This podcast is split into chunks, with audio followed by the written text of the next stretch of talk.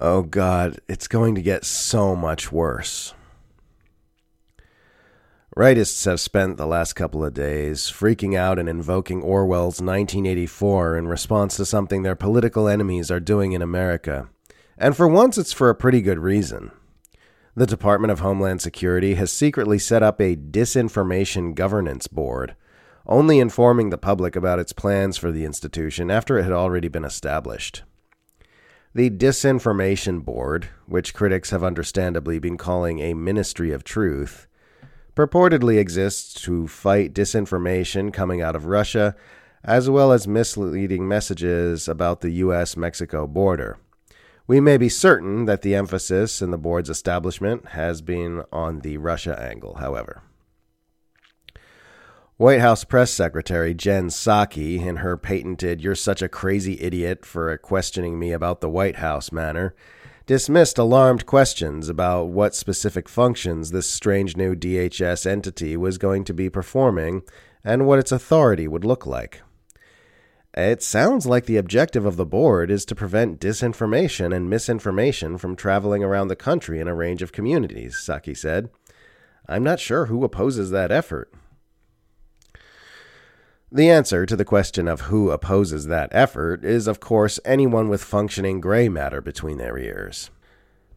No government entity has any business appointing itself the authority to sort information from disinformation on behalf of the public, because government entities are not impartial and omniscient deities who can be entrusted to serve the public as objective arbiters of absolute reality.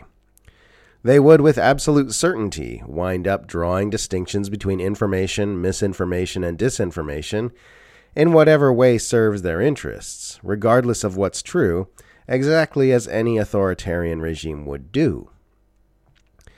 This important point has gotten a bit lost in the shuffle due to the utterly hypnotic ridiculousness of the person who has been appointed to run the Disinformation Governance Board.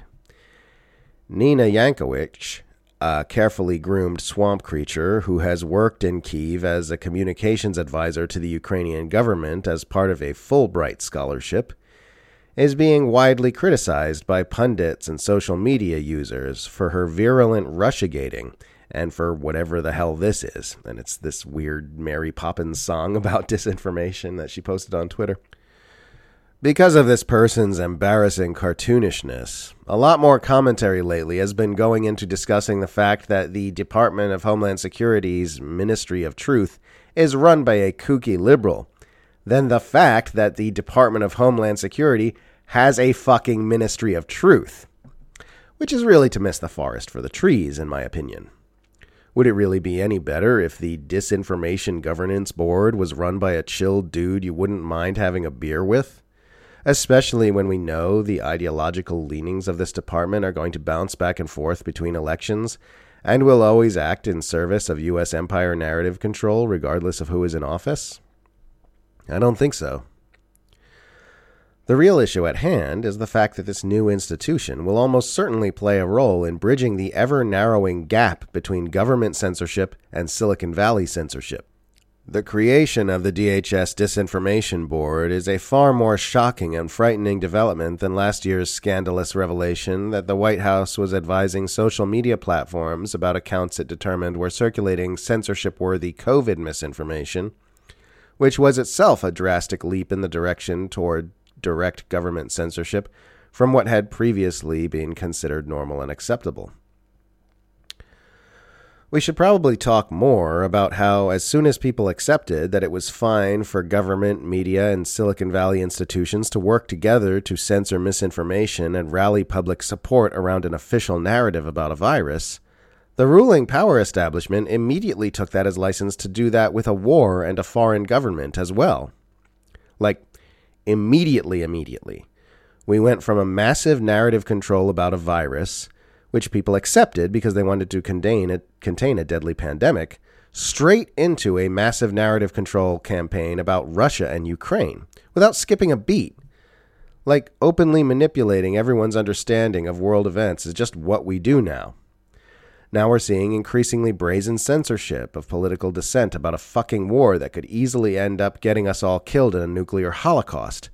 And a portion of the Biden administration's whopping $33 billion Ukraine package is going toward funding independent media, read war propaganda.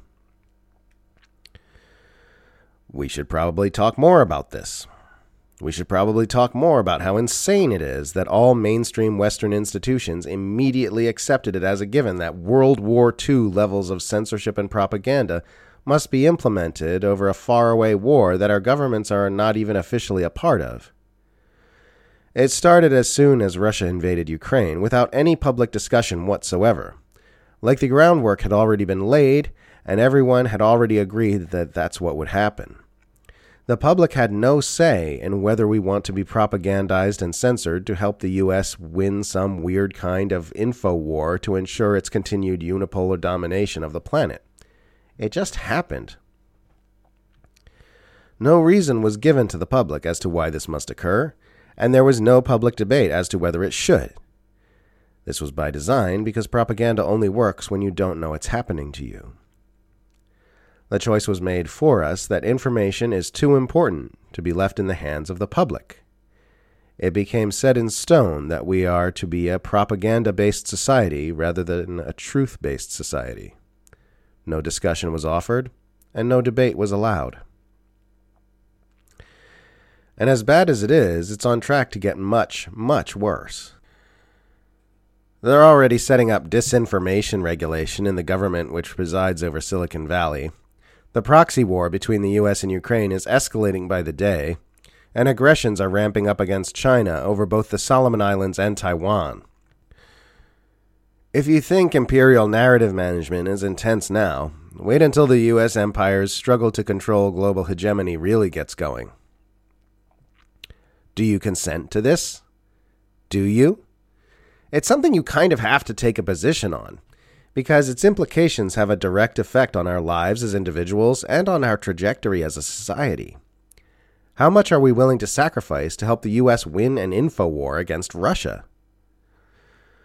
The question of whether we should abandon all hope of ever becoming a truth based society and committing instead to winning propaganda wars for a globe spanning empire is perhaps the most consequential decision we've ever had to make as a species which is why we weren't given a choice. It's just been foisted upon us. Whoever controls the narrative controls the world. By taking our control of information out of our hands without asking our permission, and determining for us that we are to be a propaganda based civilization for the foreseeable future, they have stolen something sacred from us, something they had no right to take. Nothing about the state of the world tells us that the people who run things are doing a good job. Nothing about our current situation suggests they should be given more control, rather than having control taken away from them and given to the people. We are going in exactly the wrong direction.